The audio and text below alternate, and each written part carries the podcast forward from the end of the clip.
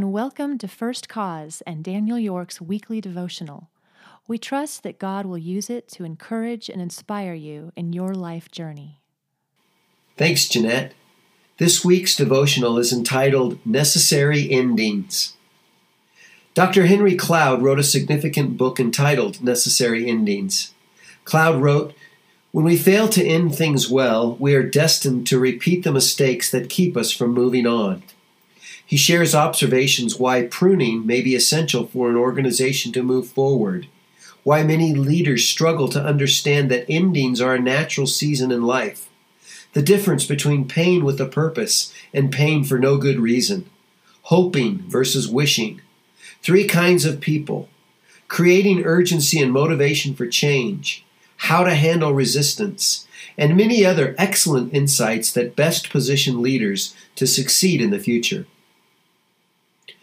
Dr. Cloud says, and I quote, the awareness of hopelessness is what finally brings people to the reality of the pruning moment.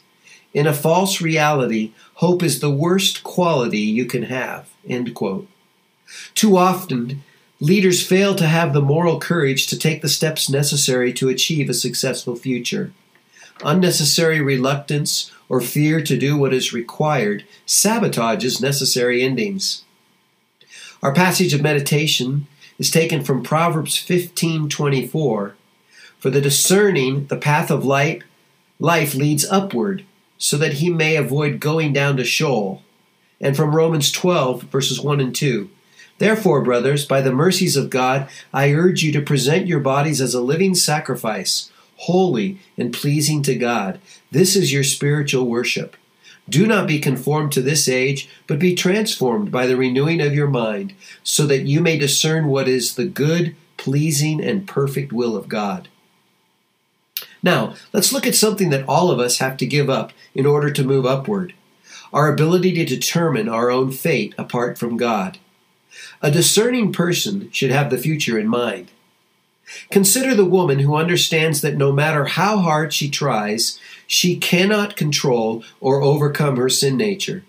She knows that eventually she is going to die because every person expires.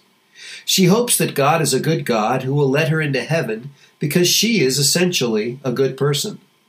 Unfortunately, Scripture tells us this is a false reality. From Ephesians 2, verses 8 and 9. Misplaced sincerity results in the wrong action or no action. Unless she reaches a point of hopelessness with respect to self determining her fate, she is unlikely to hear the prompting of the Holy Spirit to accept God's necessary ending.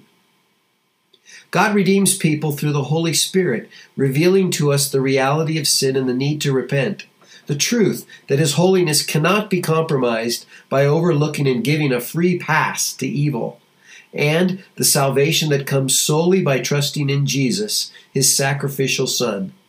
The necessary ending that comes when we die to self in conformity to this age, to be transformed through a renewed mind made possible by following after Christ, leads to a non ending life with our Heavenly Father. What a fantastic future! Francis Frangipane gives us our inspirational thought from his book, The House of the Lord. We triumph in being rightly aligned with the supreme plan of God, which is to fill all things with Christ. Thanks for listening. If you would like to learn more about First Cause or receive our weekly devotionals by email, just go to www.firstcause.org and click on the free weekly devotionals button. Our goal is to give you something to think about in Revelation.